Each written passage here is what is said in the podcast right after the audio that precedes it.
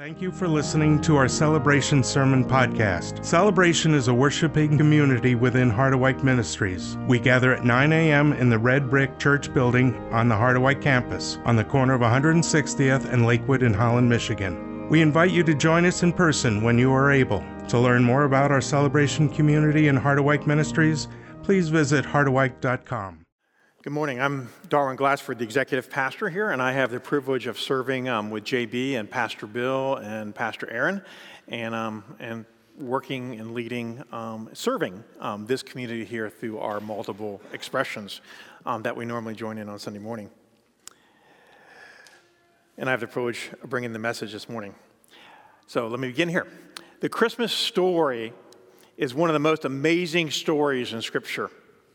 As we read and reflect together on Jesus' miraculous birth, we ought to be filled with wonderment and gratitude for God's awesome gift in Jesus Christ.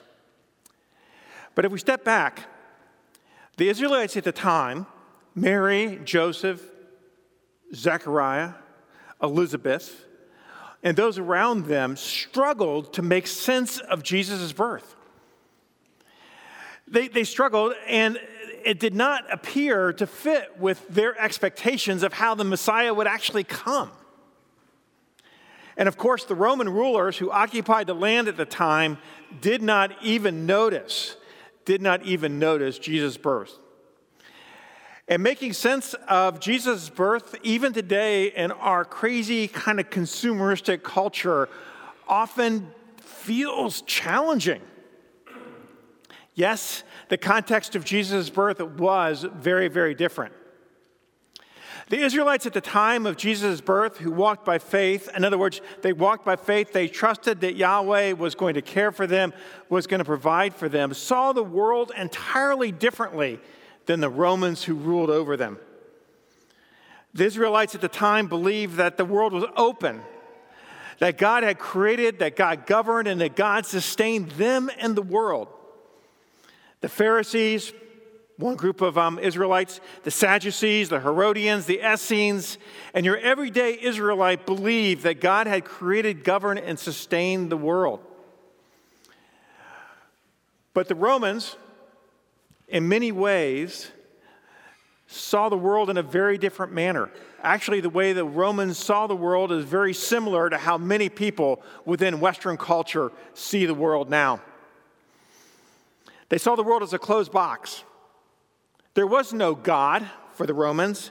And if there was a God, they would have they created one and they infused it with God-like qualities and transcendence. And the box that's created in this world, every person in our contemporary setting is defi- free to define their own existence.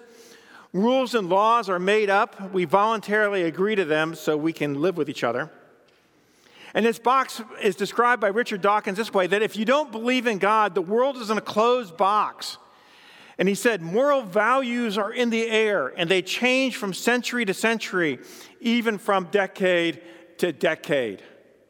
He goes on to say that if you live in this closed box, which he believed we did, there is no design, there is no purpose, there is no evil and no good. Nothing but blind, pitiless indifference. This is the world of the closed box, when there can be no reference to anything outside that box. There's ultimately no right or wrong. This box in our contemporary society goes by different names, probably captured by the terms that you've heard Bill and Aaron and JB use. Immanent frame and life in the box is described as expressive individualism. In many ways, this captures Roman culture at the time of Jesus' birth. The historian Dr. Tom Holland, he's a, a British guy.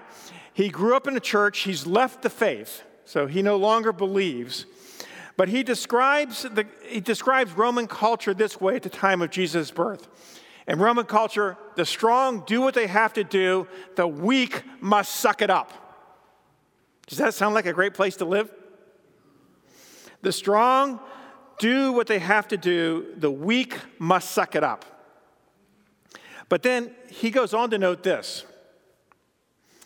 that every human being being possessed in equal dignity, dignity was not remotely a self evident truth.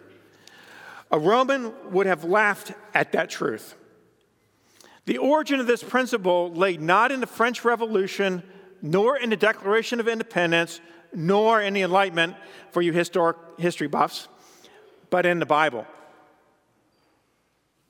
But in the Bible. You see, life in the box is confining. And whether one acknowledges or not, life in the box, if you believe to be closed, continues to draw on the radical teachings of Scripture and the commitment that every person is an image bearer. I want to repeat that. If you believe the box is closed, which many people do, those in the box continue to draw on the radical teaching of Scripture that every person is an image bearer of the Creator and worthy of respect. There is only the illusion of a closed box, only the illusion. And people may believe that illusion, but that does not make it true. The scriptures, especially the account of Jesus' birth, invite us to see and understand life from a different perspective. You see, if the box is not open, I'm sorry, if it's not closed, it's open. And when we say the box is open, we confess that the box belongs to God and that He can and does act within the created order to fulfill His purposes. We confess that there is a moral order to the world, that people are responsible and accountable to God, and that God's purposes are being accomplished. And like the two characters in our passage this morning, Simeon and the prophet Anna, God revealed to them and revealed to Mary and to Joseph and to the infant Jesus that God was going to accomplish his purposes through this child Jesus. How God was going to accomplish his purposes was not entirely clear, but God was going to accomplish his purposes. Let us hear now from our text this morning from Luke chapter 2.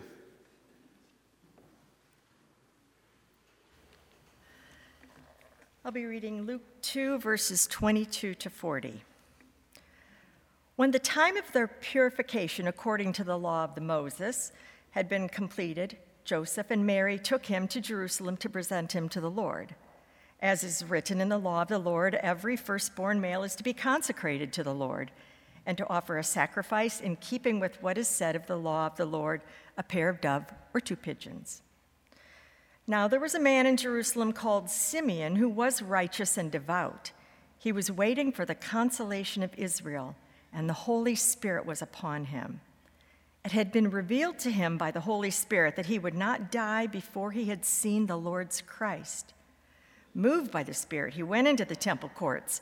When his, par- when his parents brought in the child Jesus to do for him what was the custom of the law required, Simeon took him in his arms and praised God, saying, Sovereign Lord, as you have promised, you now dismiss your servant in peace, for my eyes have seen your salvation, which you have prepared for the sight of all people, a light for revelation to the Gentiles and for glory to your people Israel.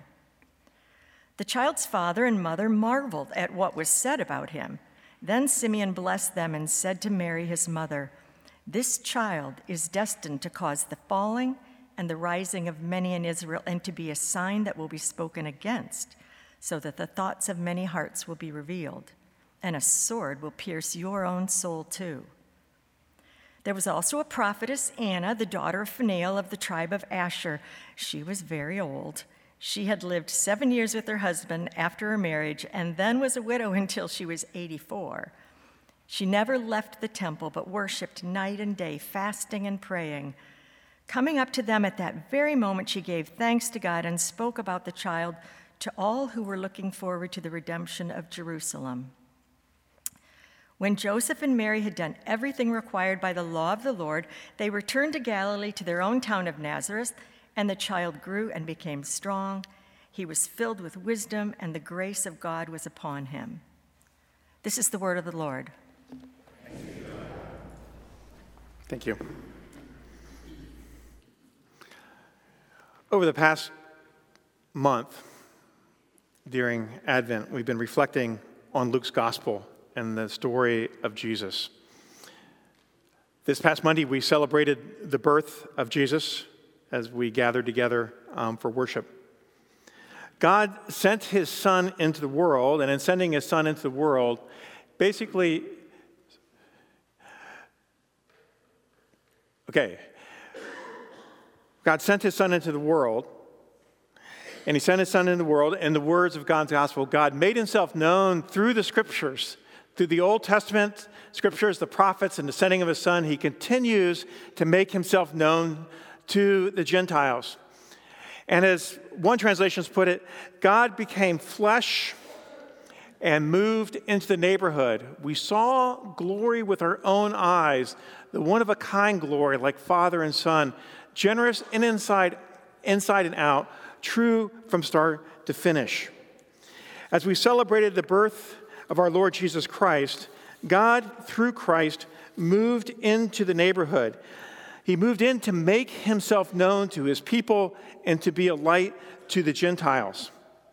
And so in our passage this morning, we first meet Simeon, the prophet. Now, I want you to imagine with me, if you will, that Mary and Joseph have brought Jesus to the temple in Jerusalem, and they are following the law. Eight days afterwards, there are purification rites that have to take place. So Mary and Joseph journey to Bethlehem. They bring Jesus into the temple and they make the offering that is required. And their offering indicates that they were not well off financially, they were poor. And I suspect that Jesus' dedication, the dedication is going as planned, and then Simeon arrives. Simeon is unique. The words that are used to describe him indicate that he behaved well towards others. He was kind, he was generous, he was compassionate. He was careful about his religious duties, and he was waiting for the coming of the Messiah. It also says that, that Simeon was unique in that he experienced the ongoing presence of the Holy Spirit.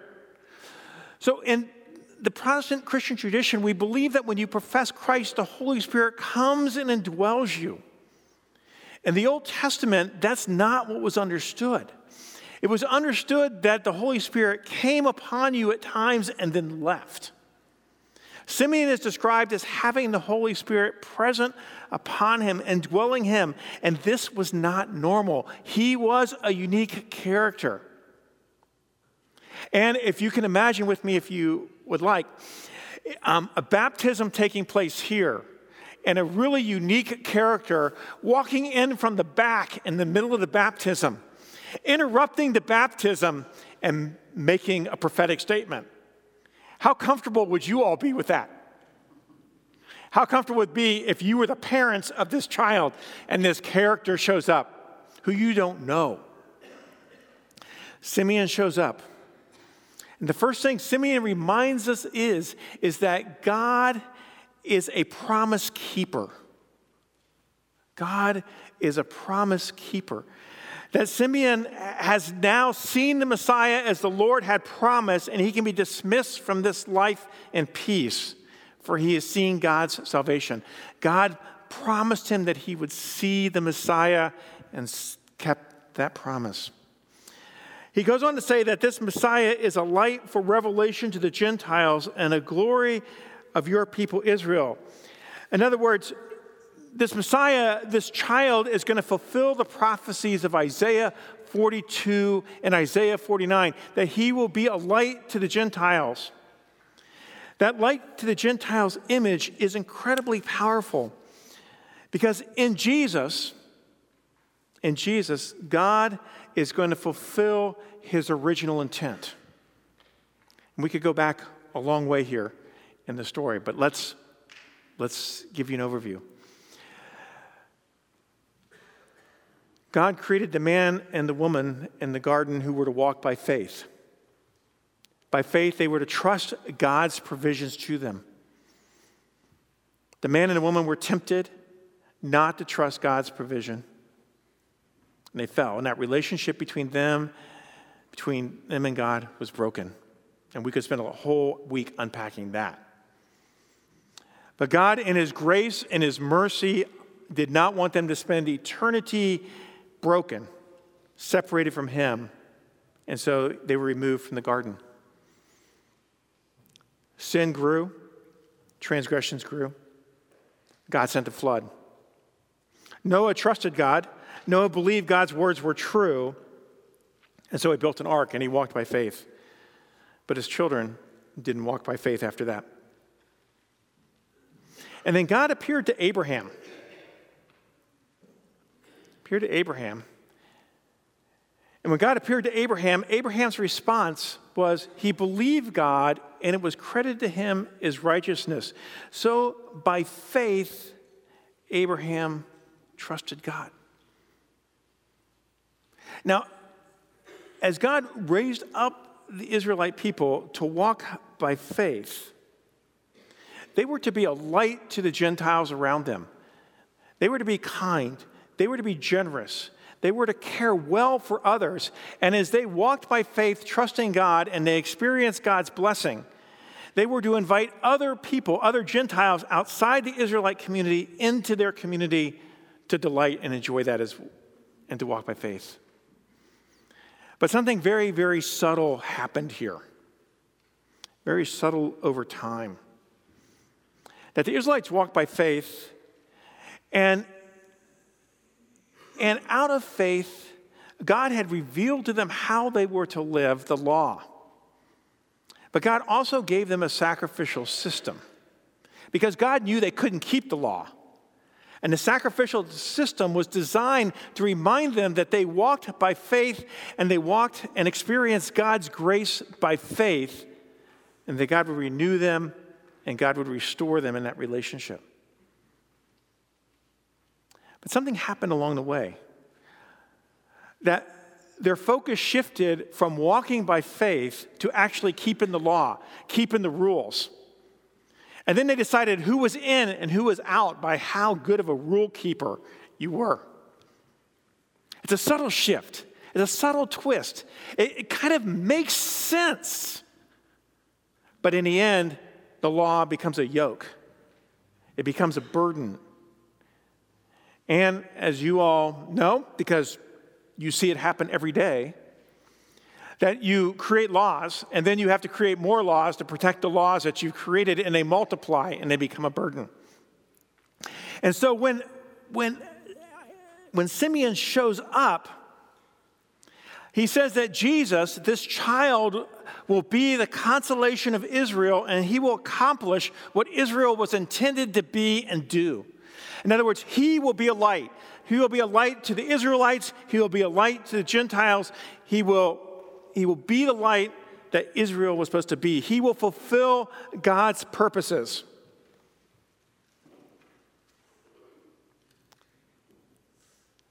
And yet he goes on to say to Mary and Joseph, the child's future will not be what you expect. He will disrupt. Hmm. He will be spoken against. Hmm.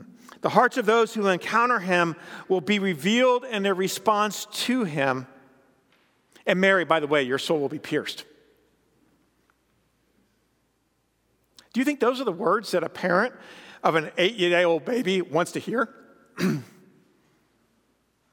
Mary and Joseph are standing there trying to make sense of this. What is God's doing?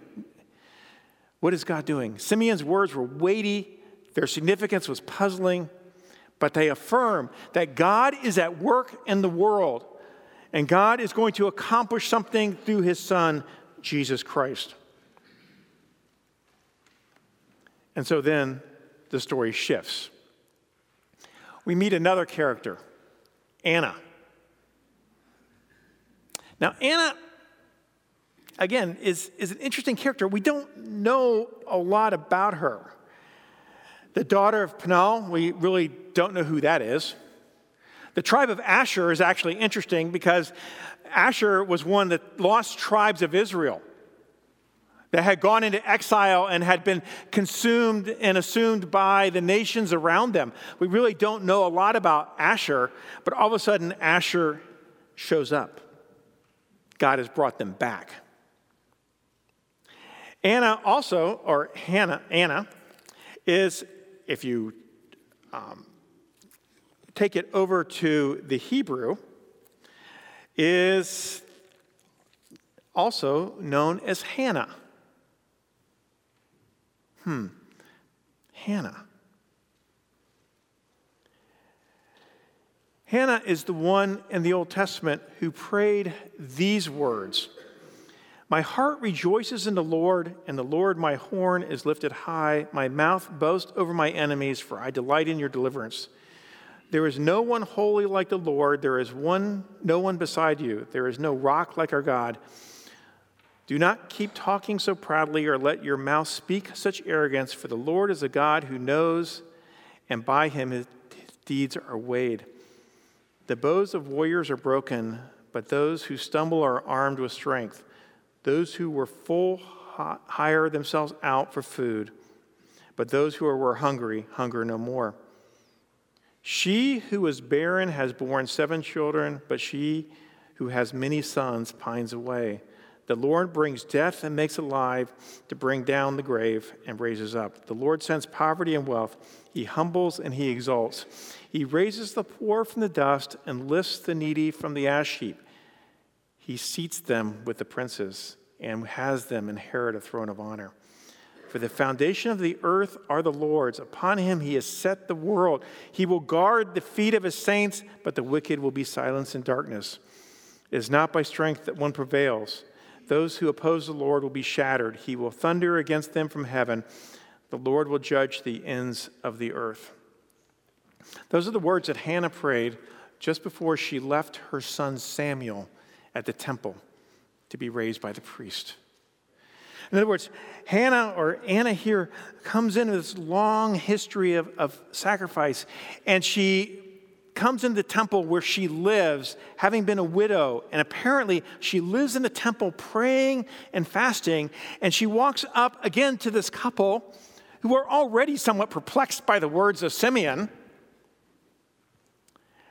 And she spoke about the child who were looking forward to the redemption of Israel.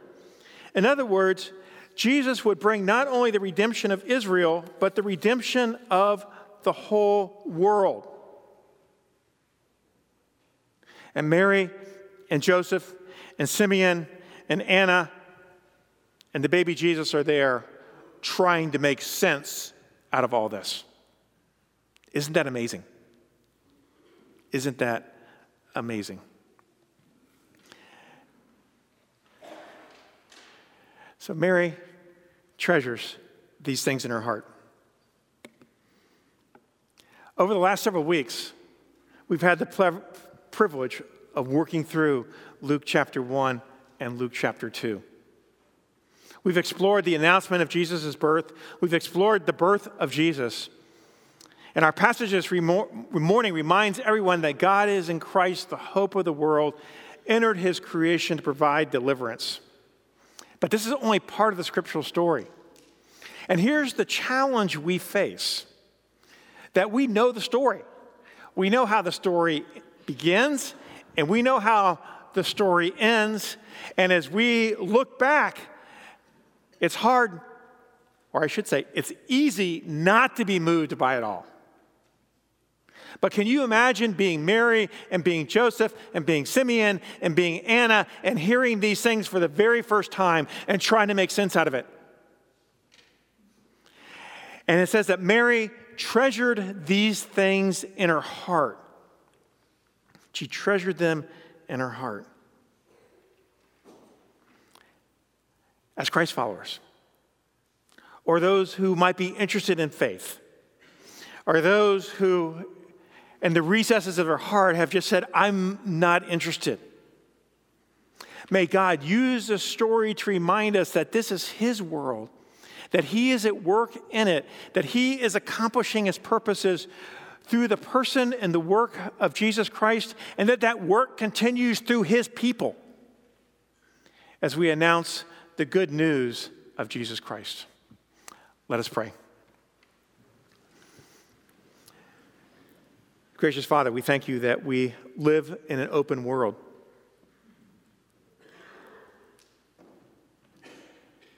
We thank you that you have sent your Son to die for us even though at this point in the story that seems like a long way off. But the words of Anna and the words of Simeon remind us that you are at work through this child in ways that we can't even imagine. Help us to be amazed by that. But help us to also find comfort in it that you care, that you love, and that you care for your creation and for those who are fashioned in your image.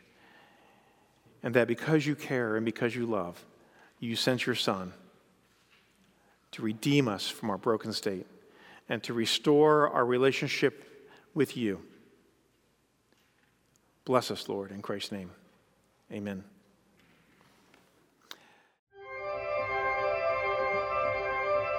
Thank you for listening. To learn how to get involved in our celebration community or how to support Harderwyk Ministries, please visit us at harderwyk.com.